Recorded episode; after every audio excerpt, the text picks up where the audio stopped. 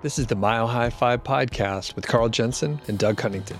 We have authentic conversations about the journey to FI, health, happiness, and some very odd tangents. We interview FI experts, side hustlers, people on their way to FI, and those who have reached the other side. Join us every week, and if you want the show notes and links and all that other stuff, head over to milehighfi.com. Before we get to the interview, there's a couple things that I need to mention. Number one, John and Bill formed the Fire Guild. And the Fire Guild is a certified affiliate for Sedera. And Sedera is a medical cost sharing organization. Don't worry, we get into all the details and things that you need to know. But because the Fire Guild is an affiliate, it means they get some sort of a referral fee or a commission, or there's some deeper relationship there. I don't know what the relationship is, but I do know a lot about affiliate marketing and disclosures. And this is the one that we need to give. If you head over to the Fire Guild website, you'll see information about John and Bill, and you'll also see a forum where you can ask them questions about these kinds of organizations. And if you have any specific questions about their affiliation, you can ask them there. I don't know what it is, but there's a forum and they're there to answer questions for you. The second thing I need to let you know about is the editing for this episode. I'm using a different piece of software. If you're listening, you may notice some sort of abrupt cuts. I'm sorry for that. Uh, if you're watching video, you may notice what, what are called jump cuts, which is pretty popular in YouTube, but more on the vlogging side and not so much for interviews. But I'm trying it out. The thing is, Carl and I are just a, a ragtag duo of podcasters and we're trying to do our best and we're trying to keep costs down. So I was checking out this software to see how it would work. I would love to get your feedback if you like the way it was edited. If you don't like the way it was edited, that's probably more important. If you found it to be harder to listen to, please let me know. You can leave a comment or you can shoot us an email. I'm not going to ramble on forever. So let's get over to the episode. Welcome to the Mile High Fi podcast. My name is Carl Jensen, and I'm here with my co host. I'm Doug Cunnington. And we have two guests today to talk about a controversial topic in the FI community. Tell us who you are and what you do. Sure. My name is Bill. I am a dad and a husband and a retired guy in Portland, Maine. My partner John and I have started something called the Fire Guild, which can be found at thefireguild.com. And it and we're here today to basically discuss our fairly decent knowledge of health sharing and how that fits into sort of being FI. Yep, I'm John, and I live two streets over from Bill, and I have a similar story. I call myself semi-fi, and I've worked myself professionally my whole life, and that pushed me into the search for health options that could work for my lifestyle. So, as a couple people that are FI or semi-retired and you had this on your horizon for a little while. Was healthcare something that was troubling? Did you worry about it on your path to where you are right now? I was always thinking about it. As a, as a well-trained American, I think about and worry about healthcare pretty much every waking moment. And for those of you who are not in the United States, the Americans are all nodding their heads because it's crazy how much healthcare is part of finance in America. So, as a self employed person, as I've been since a year after I graduated from college a long time ago, I was always worried about it. I was always wondering how was I going to feel secure? How was I going to gain peace of mind in a non traditional job situation? And so it's been part of my FI journey all along and continues to be, except now I do have peace of mind. Uh, that's the difference. Yeah, my journey to be, I've been self-employed my, my whole life, just like Bill. I didn't actually think about it in my 20s. I really didn't think about healthcare. You're young and healthy and your that frame of mind is what's going to happen. For me, really, it was when I have two children, I'm married, and it's when those responsibilities started to stack up and really, when insurance premiums started going up, let's say 2014, 15, it was in the wake of the ACA, health insurance premiums started going up. I think a lot of people can relate to that. And once I started seeing the bill, and I keep an eye on every bill, and once you see that one bill year over year start climbing mm-hmm. up for this basically the same product, you immediately think, okay, that's a leak, and how can I contain it? So How about you, Doug? Have you considered health insurance? We're probably both in the same situation where we're Wi-Fi or spouse-fi, and that we get health insurance through our spouses. Is that the case for you, Doug? Or? Yep, exactly. So my wife still has a W two job, so yeah, we get health care through her job. We this is one of our big concerns, especially for my wife. I'm a little more um, happy-go-lucky, and I assume things will generally work out. And she she doesn't think that. I'll just I'll leave it at that. So she certainly thinks about it a lot more, and I understand. Again, in the U.S., this huge unknown. We don't know how it's going to shift. It's a train wreck right now, but it, it things could get worse. It could get more expensive. I can't imagine how. But yeah, this is a, a big sort of not a red flag, but it's a big, you know, warning sign in front of us that we're aware of all the time. Have you guys thought about it much? Um, I'm not too concerned. I would say I'm probably more like you, Doug. I, I agree that healthcare in the U.S. is a freaking disaster, but there's lots of alternatives, and we'll talk about those a little bit later, like maybe going out of the country to get healthcare if need be. And if nothing else, it is great, great motivation to eat salad instead of a ton of red meat. So I think about that all the time. Like the best thing you could do to avoid issues with health insurance is to avoid using health insurance in the first place. But I realize that's silly. You can't avoid everything. Let's start getting into the options for early retirees. And I'm not sure how we want to tackle this exactly, but maybe John, do you want to go through some of the options that we we have out there?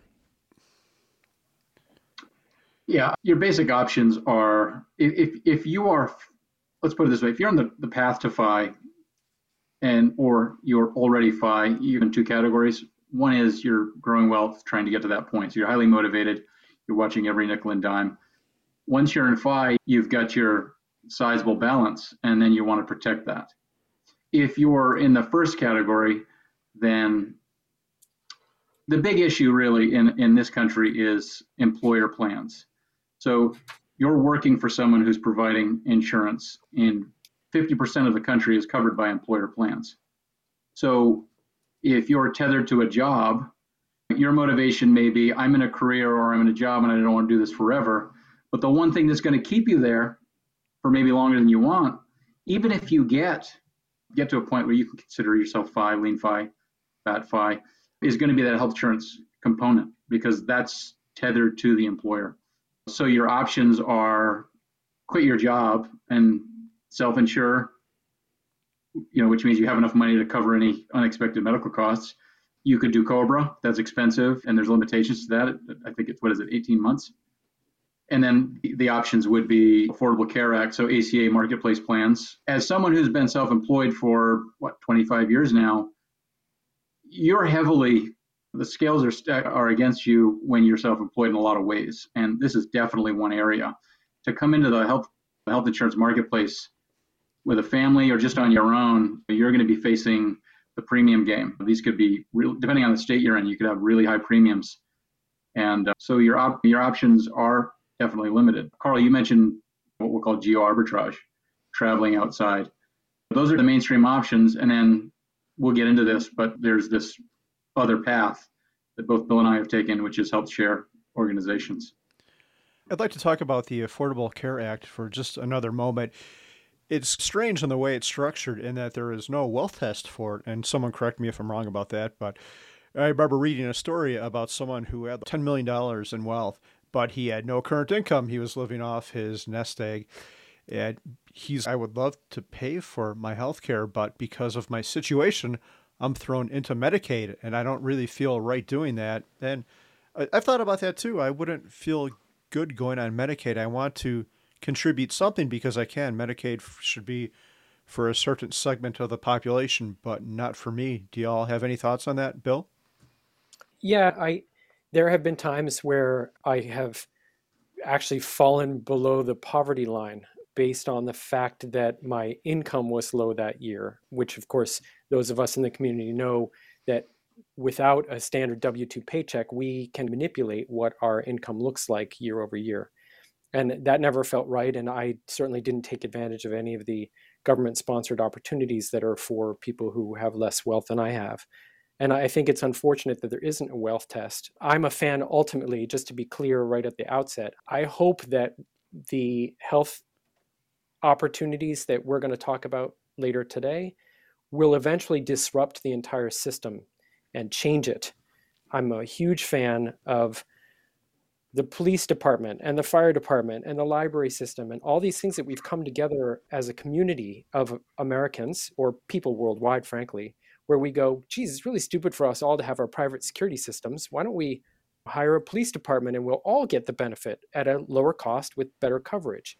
Why we don't have that for health is insane to me. And something else that we didn't mention before that when John was talking is and he'll know statistics better than I, but a vast number of bankruptcies in the United States are due to health issues. So people here, and again, I'm always thinking about the fact that your your excellent podcast is, has a worldwide dispersion, is that there are people all over the world who don't realize that in the United States, when you get very sick or injured, your entire net worth is at stake, and that you've got to pay for it. And if you've got money they'll find it. And it's particularly dangerous for those of us in the FI community who work very hard to produce a nest egg and, of course, try to convince people that we're not super rich. We just have thought about it in a different way and have amassed this to live off of. In the case of having a, a bad accident or an illness, you potentially will lose all of that. Why is healthcare in the United States so expensive? I, I my, my first response is and then I'll go back and forth with John on this one because we can talk about this all day long. Off the top of my head, I think the disconnect between the consumer and the provider is one of the very few things where, because Americans are incredibly well trained, I talked about way at the beginning, at finding bargains, right? We are really good at looking for better deals. And half of the mail we get, both email and paper mail, is about opening a bank account and getting a better rate over there or a sale that's going on. And so eh, we're very well trained at comparing prices and finding the best deal, except with healthcare, because we don't know what the prices are and we're not the one paying for it. In general, obviously not me, I actually do pay for it, and that's what we'll get into. But most people go, I have insurance, and the insurer pays for it, and the doctor doesn't even know how much it costs because very few people ever ask her or him what the costs are, and they have a hard time finding it as well. So it's very interesting that in our massively consumer based capitalistic system that otherwise works pretty well, healthcare is not, doesn't fall under that. So the disconnect between the customer and the provider, I'd say, is the number one reason why our, our market driven economy is not forcing prices down. And I heard something very interesting recently from you, Bill, but I, would like John to comment on this. It was the 80 20 split about where, I'm not sure if it's revenue or profit, but where income from insurance companies has to go and how this incentivizes bad behavior and high costs.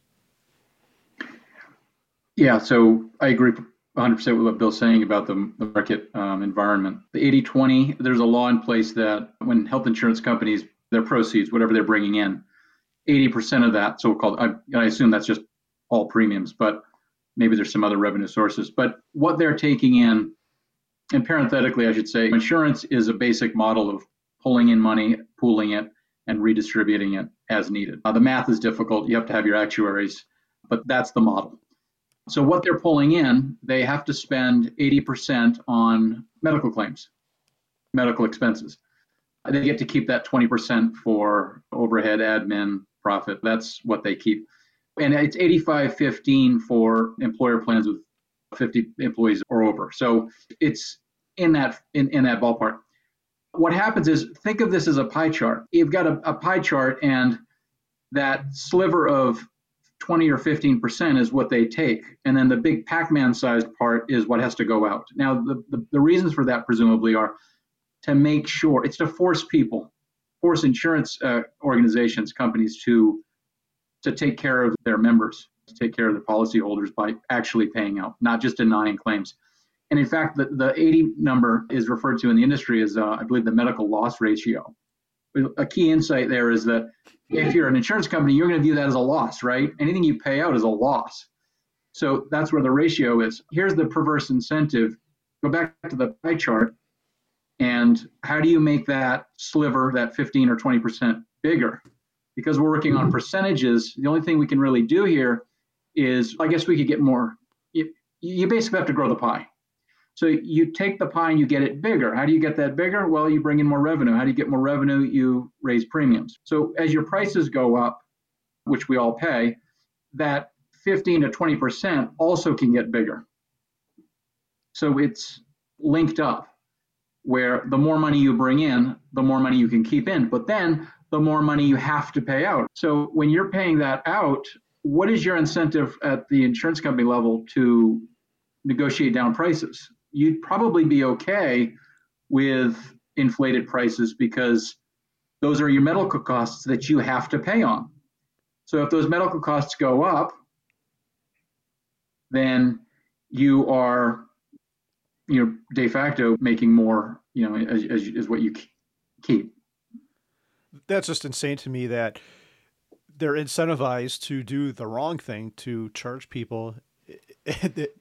they do better the more insurance costs, the more the medical care costs, which should be the opposite. And I have no idea what the answer to this is. I'm sure smarter people have come up with solutions, but it's amazing that they're incentivized to charge the most as possible, the most possible for medical care. Yeah, and this is reg- sorry, just this is a regulated space. They can't just arbitrarily raise it. That's why every year or so you'll see, depending on your state, the insurance board will review the price change. They request a certain percentage increase, and then they have to prove that. As far as I know, they get approved. Going sorry, back to the the normal market, Carl is it's like when you were talking, I thought this is normal. Safeway can charge more for tomatoes if they want, except no one's going to buy them because they're going to be cheaper over at Whole Foods or not in this case. Without knowing that price transparency, our entire system of checks and balances in the United States basically doesn't work. So you can't that there's they can raise their price and no one can compare apples to go, "Hey, wait a minute. I'm Anthem is charging me twice as much as Pilgrim. I'm going to go switch over to Pilgrim." Yeah, so just to piggyback on that comment about price pricing, that's really the heart of the matter. Look, medical costs rise because there's better technology, right? They have to invest. There's those costs are, are, are greater, no doubt. But if we're talking about price discovery, your role as a consumer or your ability as a consumer to find out what the price of something is.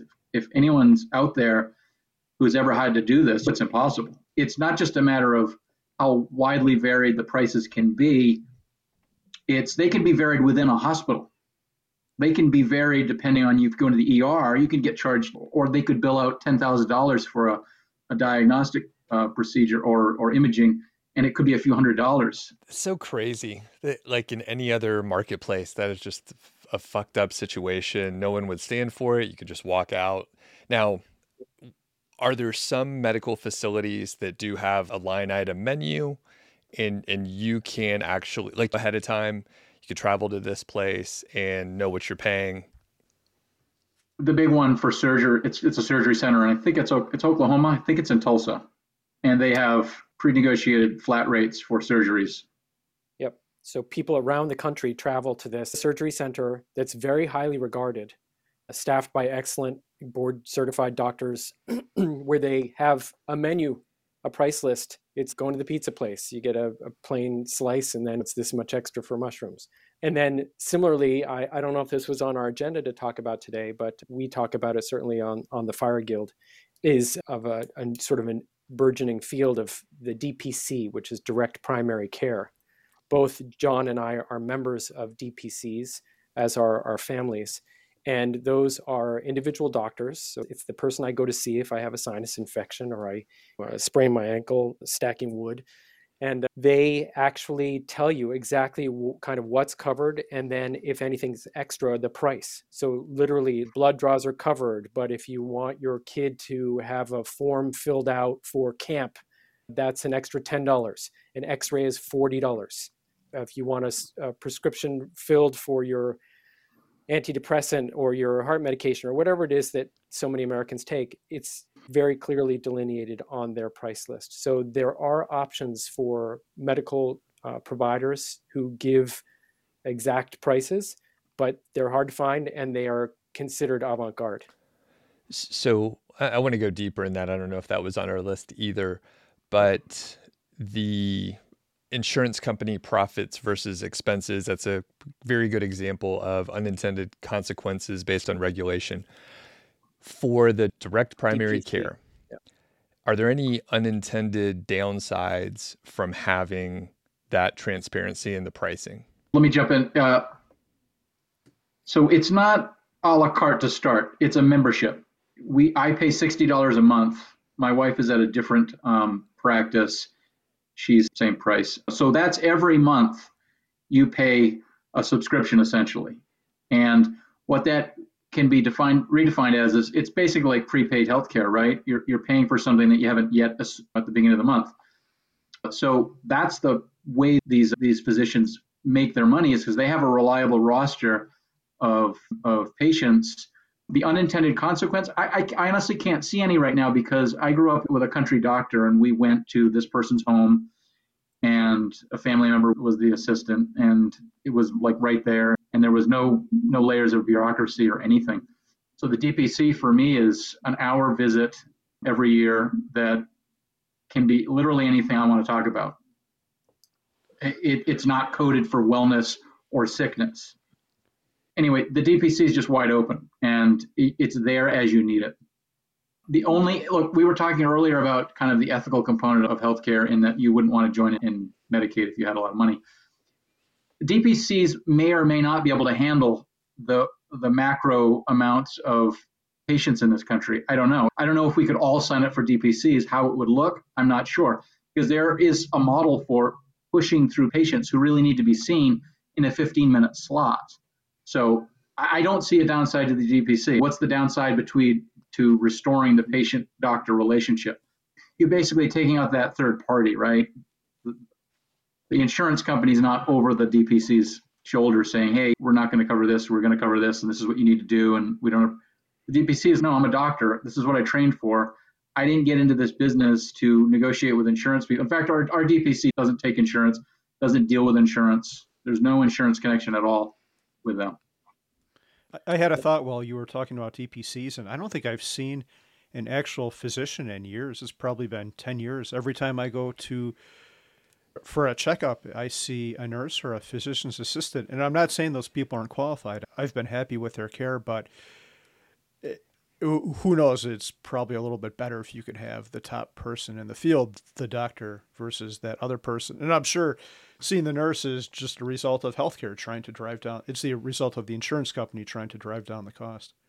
I realized that the unintended consequence of the DPC, really the only one I could think of, is that I deal one on one with one doctor, and if in, in my particular case it's not an issue, but I know of some people who have taken advantage of the system is that I my doctor can call bullshit. If I were a hypochondriac, and at, at times I've felt like one, he said, Hey, don't worry about this. I know you're just getting spun up. He knows me. And so in some ways, I think when people are manipulating the system, for example, for more attention or for drugs or for things where they're abusing the system, they can't do that. And I'd say the only bad thing, if I have to poke a hole in the DPC method, is that your doctor takes a vacation. But in that case, of course, they're a professional and they have backup. In the case of our doctor, who is just a, a guy, I see the same guy every time, and he's got one staff person. He will say, "Oh, there are three other DPCs in the area who is who are covering for me while I take my wife and kids on a vacation." But that's about it. Otherwise, I think it's ideal. I'm a huge proponent of DPC. I spend a lot of time evangelizing about it, and uh, I'm very happy with it. And I use it almost zero. Carl, like you, I go to the doctor maybe once a year. Actually, one of the cool things about the DPC is you're required to see your DPC once a year because they want to make sure nothing's slipping between the cracks. They want to check in with you. And our DPC in particular has a fairly long required meeting because he knows that some people don't want to talk about some things and so he just can maybe chat with you for a while until what's really bugging you comes out if you've got some issue that you're embarrassed about or that you're uncomfortable talking to anyone about, even your doctor. John, any final thoughts on DPCs? Yeah, we were talking about maybe possible perverse incentives, and I, I can think of a very positive one here, and this is especially helpful here for the FI community, which we talked about at the beginning of the show, where folks are trying to protect a nest egg, or if they're on their journey, anyone who wants to protect you know their assets. This is a containment strategy for the DPC because you are you already know what you're paying, and the incentive here is that you're only going to go if you need to. The doctor's not going to try to upsell you on anything. There's no extra tests. There's no extra incentive to prescribe medications, whether it's to cover your cover their butt or, or whatever it is. But there's no outside incentives, right? They're totally in the driver's seat. So your costs are essentially contained, and they don't have an incentive to keep putting you to referring you out to cover all their bases and check off all of these boxes, which the big picture here, if you're in a high deductible plan, okay, and your premiums are high. I want to say one more thing about insurance and how messed up it is, and then we'll transition to talking about healthcare sharing organizations. So, I heard a stat yesterday. I wasn't even preparing for this podcast, it just came on the radio. And they said in Western Europe, which often has better healthcare outcomes than the United States, they spend about 10% of their GDP, their gross national product, on healthcare. In the US, that number is 18%. So our GDP is $20 trillion. I did some quick math right now. That's about 1.6 trillion more than we're paying than Western Europe for often poorer outcomes. And that's just amazing. Can you imagine what we could do with 1.6 trillion? We could put that towards technology or education or infrastructure, and it just goes to pr- probably a lot of waste because we have worse outcomes and we're paying more. Let's talk about healthcare sharing organizations. Bill, what is a healthcare sharing organization? So, I think many people in the uh, FI community are, are familiar with the acronym HCSM, which is a healthcare sharing ministry. That is one type of healthcare sharing organization. But going back to what John said earlier, essentially it's a group of individuals managed by an organization who pool their resources to pay for medical costs. How is it different from a typical insurance company? There are lots of differences. I'll jump on a couple and then switch over to John.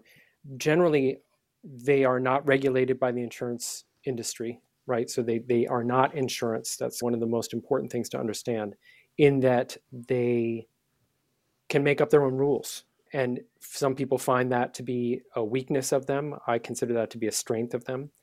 The second part is that there are rules, and in some ways, uh, their being able to choose their own rules makes some people uncomfortable. It makes people like me more comfortable because they think about things a little bit more. They're not they're not just regulated by fear essentially.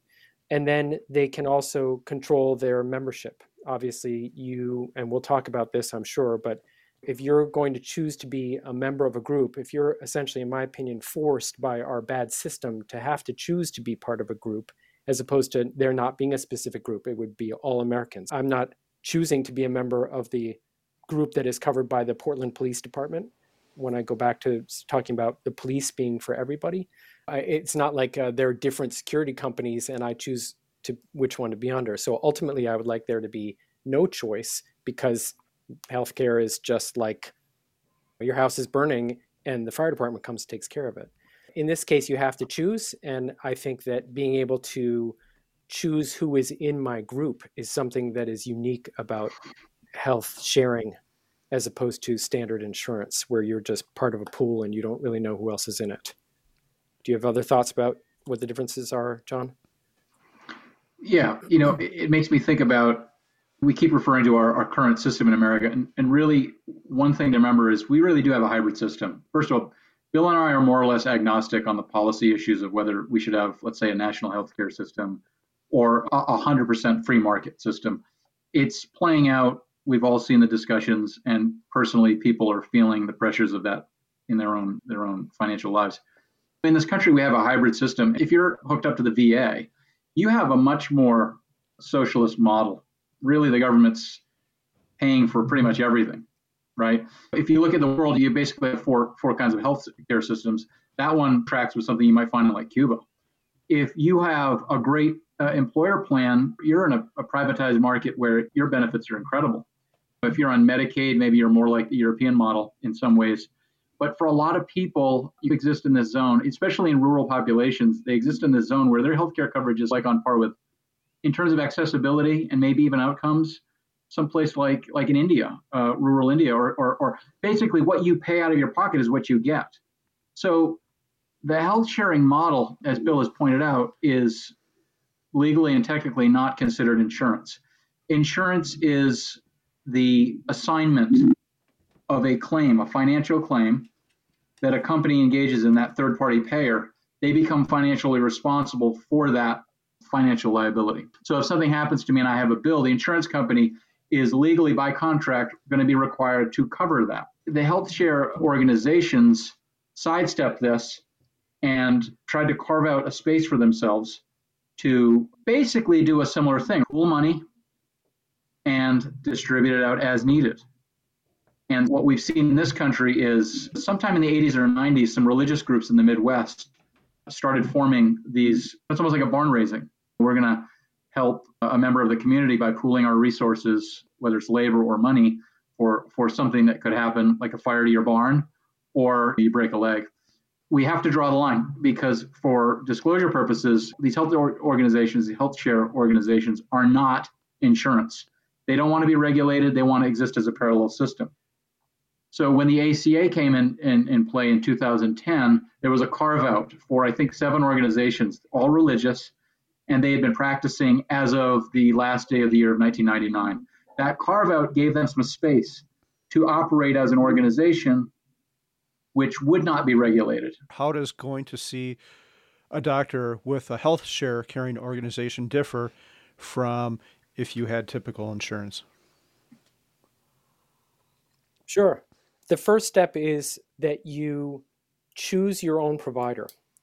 Unlike with insurance companies where there are networks and you have to, we've all heard horror stories of sort of these residual bills from an out of network provider that you're surprised by later in the case of most health sharing organizations, you choose the provider, you become the consumer, you go and pursue the care that you need. The second one is I'll just stick with answering your question directly. So you would you break your leg, you'd go to the hospital or the doctor of your choice. You can ask the questions you want. You can tell them that you are uninsured because officially you are. And potentially, and I think we're really talking about the financial aspects of it, is that you can negotiate rates, you can get a cash rate. There are a lot of things that people don't realize is that when you are, dealing with a doctor's office or a hospital, they are at the end of the day a business and they do have different pricing for different customers and they're going to take what they can get. And when you get down to the point of being uninsured, you become part of this entirely different pool. And typically, when you are uninsured in the United States, you are considered to be destitute in some way. But when you present yourself as an uninsured person who has a credit card, in my case, then they are much more willing to give you some pretty preferential pricing, uh, in many cases, significantly better than even the best negotiated price for insurance. You still go to a doctor, you still get your cast on, and you, you still pay, and then I think further on, what you might want to ask Carl is how the billing works. The health share that I'm involved with, you you pay out of pocket, ideally as little as possible if it's a very large bill, because your health sharing organization will help negotiate those larger bills. But if it's something smaller, you pay out of pocket. The provider is happy. They usually give you a much better rate because they're getting paid quickly and then you submit those bills as as long as they fulfill the, the requirements for it with the health share and then you are reimbursed by the health share. And depending on your health share that can be slower or faster. And that's again what's great is that there is some fairly clear competition within the health share segment. So i i think the big difference is that you are not your number one goal is to get better is to go get care that you're comfortable with from a provider that you. The other thing I was going to mention, because I know you like this concept, Carl, is uh, the geo arbitrage, as John likes to say, or for those of us who don't speak fancy language, traveling for care. you can actually, and I have done this, I traveled to Europe for care for certain procedures, and the health share supports that, right? Again, it's not a network thing. So they are looking for you to get the best care you can get at the best price you can get. You're incentivized to do that. So, a follow up question you said that they aren't really regulated by the same, at least the same regulations as an insurance company.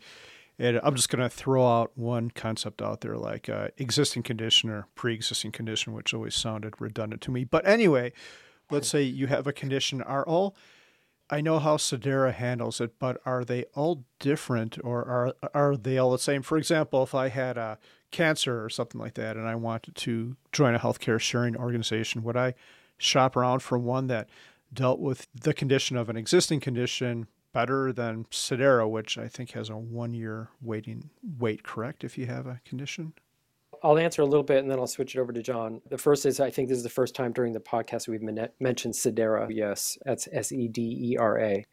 And Sedera is the health sharing organization that John and I are both involved with as as customers. And there are different responses to the pre-existing condition. I would say the the blanket, and again, not knowing all of them, is that they handle them differently, and it is a major difference between health share organizations and insurance. The ACA, one of the stipulations of the ACA is that everyone's covered regardless of pre-existing condition, and health shares, I think, all of them have certain exclusions around pre-existing conditions, and John knows how they work with Sedera, and also he's had experience with another health share, so I'll let him answer the rest of it. That's exactly right. The pre-existing condition is a way for them to contain costs, right? So, as a model, if you can ensure, eh, can you, if you can guarantee that you have more or less healthy people in your pool, that's less money that gets paid out. So the incentive within that is to do it. So the ACA came along and provided that coverage for folks who, you know, because it used to be where you couldn't, if you had a pre-existing condition, and let's say that the insurance policy dropped you, what did you do then? You'd basically you're like damaged goods in someone's eyes, and then you'd go looking for a policy, and then they would see that, and they would your premiums would go through the roof. So the actual consequence of that is people not having coverage. But with the health shares, there are no there there are none of these legal requirements, and that's what I talked about before, which was the carve outs. You can whether you think that's fair or not, isn't really the point because there are ACA plans for people to, to look into. But if you're so minded that you want to be part of a community like that, the pre-existing conditions for Sedera, for example, are there's a 36 month look back period. So by the time you join, when you join, you'd look back 36 months. So if anything came up, they might, if they felt the need to, confer with your doctor and you sign a you sign a form that says you can your medical information would get disclosed. And, and, it's, and it's tiered, right? So the 36 uh, the, the so the 36 months for the first year there's no sharing. That's the term we use when the community of people who are members um, and remember, it is a community. We're all pooling our money, so we keep that mindset of money in, money out. The money goes to a member of our community, so we're sharing with that other member and we're not sharing for pre-existing condition in the first year. The second year, I want to say it's 15,000 and That's the correct. third year is I think 25,000. And after 36 months going forward, you would have everything shared. Yeah. So no pre-existing conditions. Let's say if you waited it out in year 4, you had something that was before your membership and you had a procedure. That's how Sedera does it. We're basically incentivizing people to disclose fully what conditions they have and making sure, honestly, that people aren't. And this is a problem that's happened in the health share uh, industry: is people who have a condition, they join, and then a month later, they got a torn rotator cuff. Oh, did that happen then, or was it two months ago? And so, and, and one problem would, would be also that you know folks who are joining who might be already be pregnant or were planning on getting pregnant and they would join and they had to consider that a pre-existing condition for obvious reasons. Because i said this is typically one of the biggest sort of arguments against health sharing versus aca is i really like being part of a group that incentivizes me and the people who are in the group with me to remain healthy the responsibility, the personal responsibility is what it comes down to. I love personal responsibility. I, I, I, rail on a daily basis. My wife can uh, attest that I bitch all the time about people doing dumb things. And a lot of them is because they're not uh, taking responsibility for their own actions. And so with uh, Sedera, the one I've chosen, I like the fact that my fellow Sedera members are all thinking in a communal way. They are trying to remain healthy, which is obviously best for them. If you guys were in this with me, I want both of you to remain healthy because uh, we all are happier when we're healthy.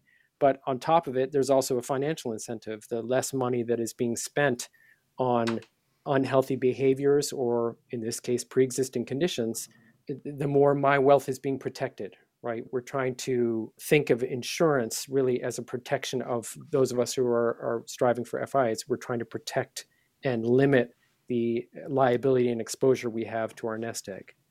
So I, I do see the sort of the bad part of it, but it's a personal choice that I'm making, and I believe in it.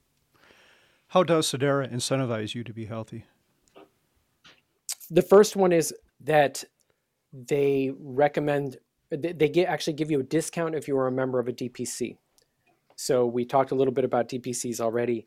The idea is they have obviously done their work and recognize that people who have a positive, healthy one-on-one relationship with their medical service provider are in much much better health. And I personally I am a fan of sort of the idea of that my body is in balance and that it's sort of like a gyroscope. It wants to stay stable. And if it wobbles, it wants to find center again. And the more quickly I can deal with something that is potentially a problem, the more likely I'm going to get back to stable. So DPC involvement is a big part of Sedera's membership. And I think that's a big place where they incentivize it. They also have rules. There are some hard and fast rules, and I can I'm not going to shy away from them. If you're involved in an illegal activity, uh, and, and we're going to switch back and forth between language that most people understand because they've dealt with insurance and language that Sedera uses, which is slightly different because they don't want to appear to be insurance. But if you have, if you've you go to rob a bank and you get in a getaway car and you have a bad car accident, you're not quote unquote covered. You were involved in an illegal activity. You were being stupid. Sedera is not going to share in that. You're obviously not being community minded by exposing all of us to your risk. And so they have various rules in place where they reject shares due to bad behavior. If you are overdosing on an illegal drug, I'm sorry, you're not covered. Again, that word coverage is not something that Sedera uses. It'd be that your need is not shared. But those are two that I can think of right off the bat where they incentivize good behavior. The main criticism I hear and the main objection I hear when we talk about healthcare sharing organizations is people will say they're not legally required to pay for anything like they could deny my quote just because they're not they don't have the same regulation as an insurance company so what would you say to someone who had that objection it's it's interesting i i think that your question has various different parts can you break it down a little bit carl yeah, I would say so. If if I break my arm, the insurance company absolutely has to pay for my care. But and, and correct me if I'm wrong, but a healthcare sharing organization does not have to. I mean, they're they're going to, but they don't have to. And a lot of people see that little loophole and yep. try to shoot the whole concept down just because okay. of that, and wouldn't even consider it just because they'll say they don't have to pay for it. So just yes. because of that, I'm not going to sign up because I'm going to get cancer, and they're going to say we're not paying, and then I'm going to die. I'll start at the end, which is that we're all going to die, and move backwards from that. I think that the the important thing to recognize is that everything that we choose in our capitalistic society, every aspect of our lives involves some risk. And generally we offset that risk with either research or prior experience. Particularly in the case of Sedera, with I think 30 plus thousand members and approaching a decade of of being in existence, there are they have a, a perfect rating with the Better Business Bureau. They're clearly not in the business of denying people. So if you need that 100% ironclad insurance that if you neglect your health and do something stupid, you're still going to get care, then you shouldn't join a health sharing organization. And the last thing I'll do is to remind people a lot of people, as you say, that they, they see this loop and they go, aha, I, I can't join because of that. And I want to go, have you ever heard of an insurance company denying a claim? Have you ever any of your friends who've ever had a story about uh, difficulty getting the coverage that supposedly they have? Because when we're all, we all think that everything's going to be fine always, right? I have insurance, I'm all set. Yeah, and then when you get sick or you get injured, you'd be very surprised how very hard the insurance company will fight to not necessarily pay out. We've all experienced it in one way or another, either anecdotally with car insurance, for example, but people think they have great insurance until they find out they don't. And Sedera, I feel, is incredibly transparent right up front about what is covered and what is not. And going into it, I know when I when I go to rob my next bank, I just figure Sedera is not going to help me out if I have an accident. I guess uh, my thought on that whole topic is if Sedera was shitty and, and didn't pay, someone would yap about it on the internet. This would blow up, and then people w- would know about it. So, I think yeah, access yeah. to information being access to information being what it is. Correct. If people did have issues, it would be all over and it would fail quickly because John would get cancer, and then Sedera would say, "No, we're not paying for it," and then there'd be a story on MarketWatch.com, and Sedera would be in, in a lot of trouble very quickly.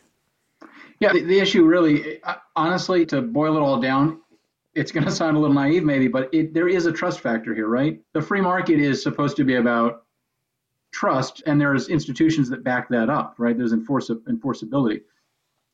In this case, you look at the information that's out there, just like you guys are talking about, and you say, if this is a fly by night operation that showed up six weeks ago, okay, how much trust are you going to have?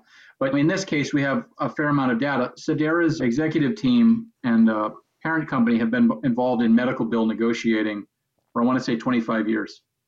They are a health sharing organization that is secular, whereas I mentioned a religious foundation for the other health uh, share organizations. Sedera is secular, and there are some healthcare organizations that took on what's turned out to be too many members too quickly. And in one case, I have in mind, and that's because they got squishy on their their enroll, their rules. A lot of those organizations, by the way, have requirements like you got to go to church once a week. You have to have a note from your pastor. You have to uh, sign a, a creed of biblical beliefs. It's laid out for you, so you have a choice. But in this case, we have an organization that is secular. It's based on good faith. And what Bill and I tell anyone who has this doubt deeply seated we say, look, Sedera might not be for you, and if it's not, that's okay. Because this is a membership that you don't want to join if you don't understand completely what this is. Go in eyes wide open. A couple things I, that I think need some underlining. The first one, the number one reason I chose Sedera over any of the health sharing ministries, remember, health Sedera is a health sharing organization, is it is secular. I do not think uh, I'll die on this hill. Religion should not be part of healthcare. It's they're two separate things in my opinion. One is faith and one is science. And so i was very attracted to sedera because they are secular.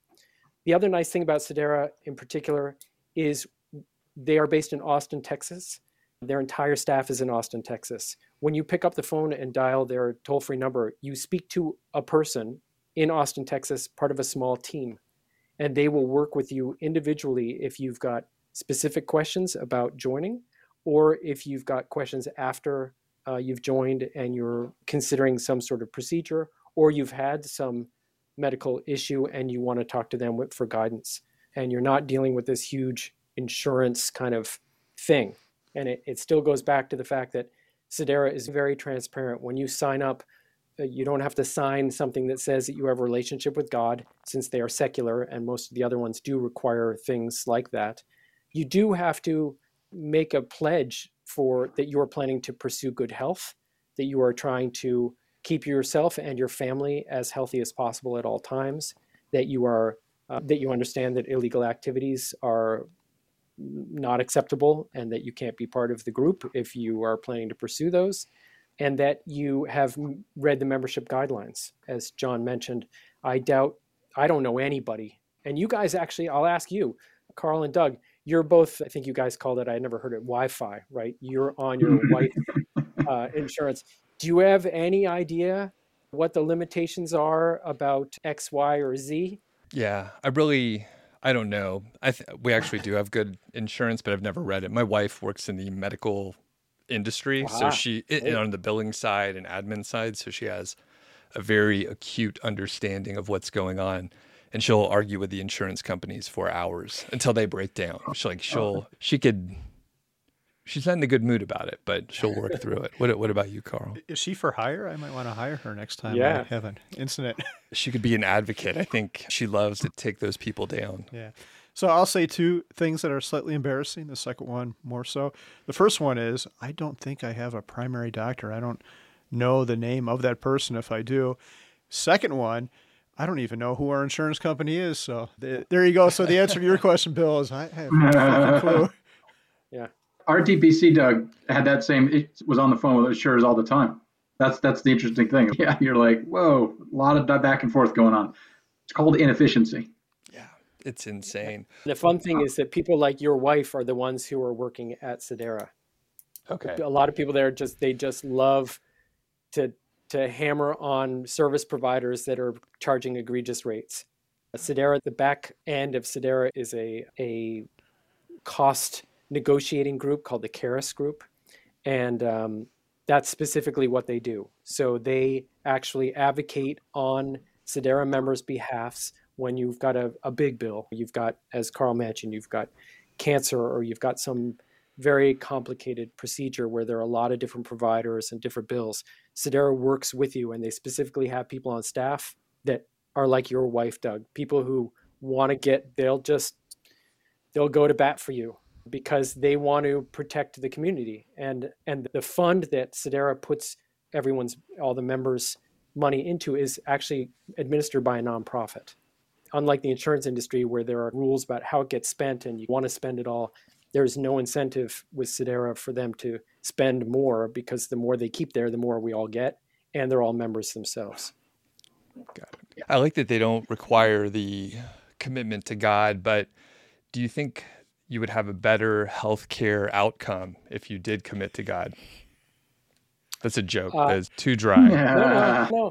I definitely, I, I think that in some cases, some of the the health sharing uh, ministries, the HCSMs, are excellent. I think anyone who who has the the belief system, the faith in their lives that they feel that they can fulfill the requirements of some of the other health shares should be looking at them. Absolutely. I'm automatically disqualified. I'm a, an atheist. And I also think that what, what I'm saying is that people who do have beliefs that fit in should definitely be looking at all of the options. I've got a question, and I'm going to throw out an extreme situation to set the tone for it. And I think this is going to play into.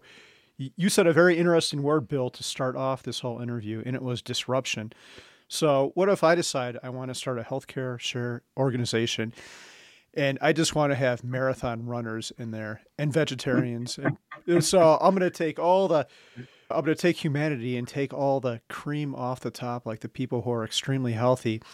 So, one unintended consequence, or maybe an, an intended consequence, is all the unhealthy people are, are left behind and that's probably going to do harm to everyone else because I'm taking all the marathon runners off and I can be cheap and they're all going to want to join because they're super healthy and eat broccoli and all that shit. So, what do you think? What would your argument against that be? This harm to society and yeah, and how do you think this could disrupt healthcare? The first one is people ask that a lot because they think that health shares are unfair, right? That they're leaving all these other people with pre-existing conditions for the ACA, and essentially the ACA is going to be filled with all the sick and weak people. I, my defense to that, and I, I know I sound defensive, but you know, I am who I am. Is hey, I, I wasn't eh, in my perfect situation. If you remember way back at the beginning, the system I'm trying to disrupt is the one where I have to choose who insures me I'm I I don't want to have to make this decision. I don't want to have to choose between Sedera or any of the other ones or Pilgrim or Anthem. Or, I don't choose which police department. When I call 911, they come. It, it's in my opinion, it's sort of life, liberty, and the pursuit of happiness. Right? These are inalienable rights. And my response is, I would love to not have to be a member of Sedera because I thought that the healthcare system was excellent. Because it isn't, and I do have choice, I make the choice to, yeah, narrow my group. I want to be pooled in with people who are also caring about their health, who are like minded, et cetera, et cetera. I paid for private school for my child, and it's because I liked the way that school ran. I liked their curriculum. I liked the other parents that were there. I liked the other kids that were there. I made that choice because I can. If I were in a system where the public school system was excellent, there wouldn't be a market for private schools, and I wouldn't even be having this conversation. I think, but yeah, Bill, you're basically talking about what you're going to see in the FI community and right, people who are rising to that goal. If you're caught in a rock in a hard place, we have all kinds of things going on in this country. As we referred to earlier, 50% in employer plans. If you're not of that elect group, then you got to go fend for yourself. So of those folks, you're self-employed, you're unemployed. Society has huge needs, and people can quickly get ideological about this. But if you look, as I did, five, six years ago when I, I first started my, uh, first joined a health share, I was facing the numbers. And so I was, as Bill said, facing a choice I, I felt like I needed to make. Now, I could have just ridden the ridden the wave and kept my premiums and said, you know what, I'm paying into the system, that's fine. But I chose to save money and I felt like I made a rational choice because that's the range of choices I had. And so I'm stuck in a, between paying a ton more for an equal profit. I just saw that as a transfer of wealth. The money that I was paying in for higher premiums was just going not necessarily to better healthcare outcomes. It was probably going to a balance sheet that was not going to do any good for anyone but someone who's already got enough money, maybe. If you want to do single payer, that's the conversation to have. And if you're going to do that, then just make a level tax where I'm very familiar with European systems. I have a lot of friends in Europe, and no one complains about their healthcare seriously. If I'm an American and they're complaining, I look at them like, really? What what they'll say is they have higher taxes. If we just had a broad tax, and you could hate that, but then we'd all get taxed, and my my my premium wouldn't be going up two three hundred dollars a month. Maybe my taxes don't get that much. It gets spread out more. And just tying into that, if I could end my my participation here with some numbers. I feel like they're going to be eye popping, and maybe we can quantify this. Six years ago, I joined health sharing. My health premiums uh, for a family of four, all healthy. We're not sapping the system. We were at 600 uh, a month. Then the next year it was 900, and then it was 1200. They give you notice of what it's going to become right after they've gotten approval for their increases. So at 1200 a month, I'm steering this down. I think this is end of 2015. Okay, you do the math on that. What is that? Uh, Fourteen thousand four hundred. Yeah, fourteen thousand four hundred. That's my premiums. That's a high deductible policy, so I was going to be on the hook for around twelve, thirteen thousand dollars of out of pocket. That all adds up to somewhere in the twenty-seven thousand dollar range. I pay all my premiums. I get in a car accident. That all has to get paid before I see dollar number one. So if I look at what I shifted into with my monthly uh, contribution in a health share organization, I want to say I went in at $500 and it's basically stayed around there. I'm a little bit less than that at Sedera. I'm at 490 a month right now. I did the math on this. That's $8,000 a year that I saved starting in 2016. I went into online, I, I did an investment calculator. If I took the difference in my premium, which was $667, okay, and I treated that as an investment, I put it into the S&P 500 Vanguard Index Fund. That's what I did.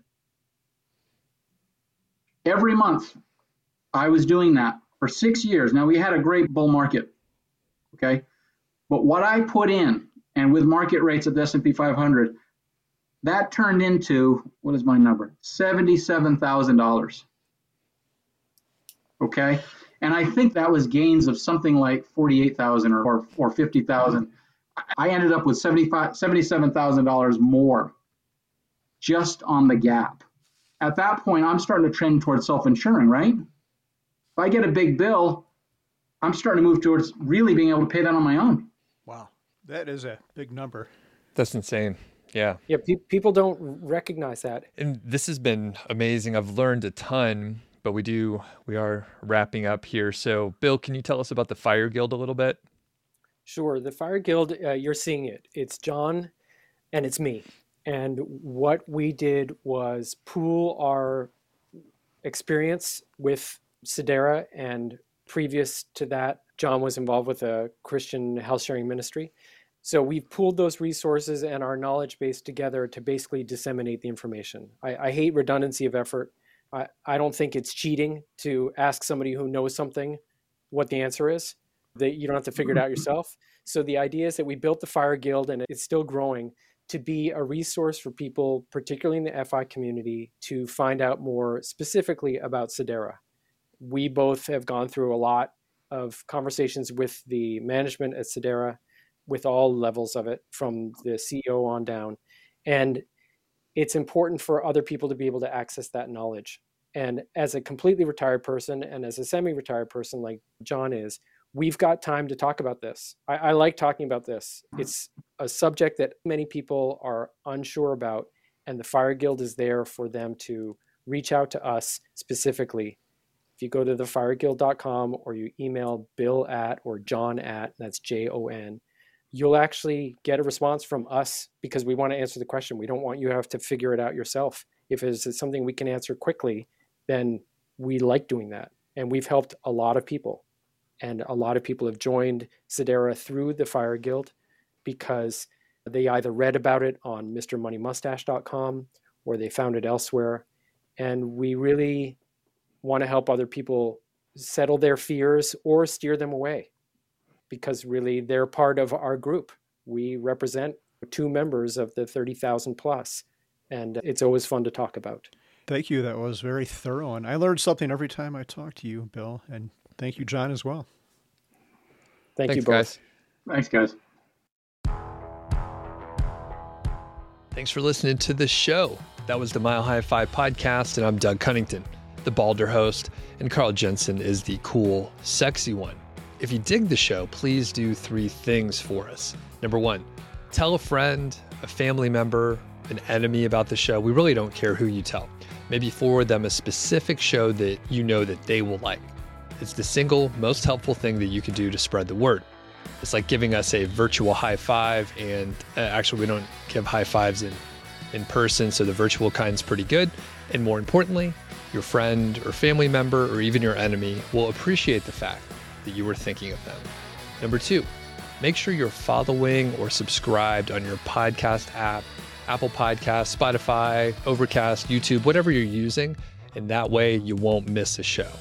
And number three, please leave us a rating and review. We read them on the show occasionally, and you might hear yours out there on an upcoming episode. Quick disclaimer this show is not financial or legal advice. I'd actually be surprised if it sounded like it it's really just for entertainment, and that's at least what we're hoping for. But seriously, get advice from professionals. Carl and I are just two guys with microphones that sit in my basement and talk.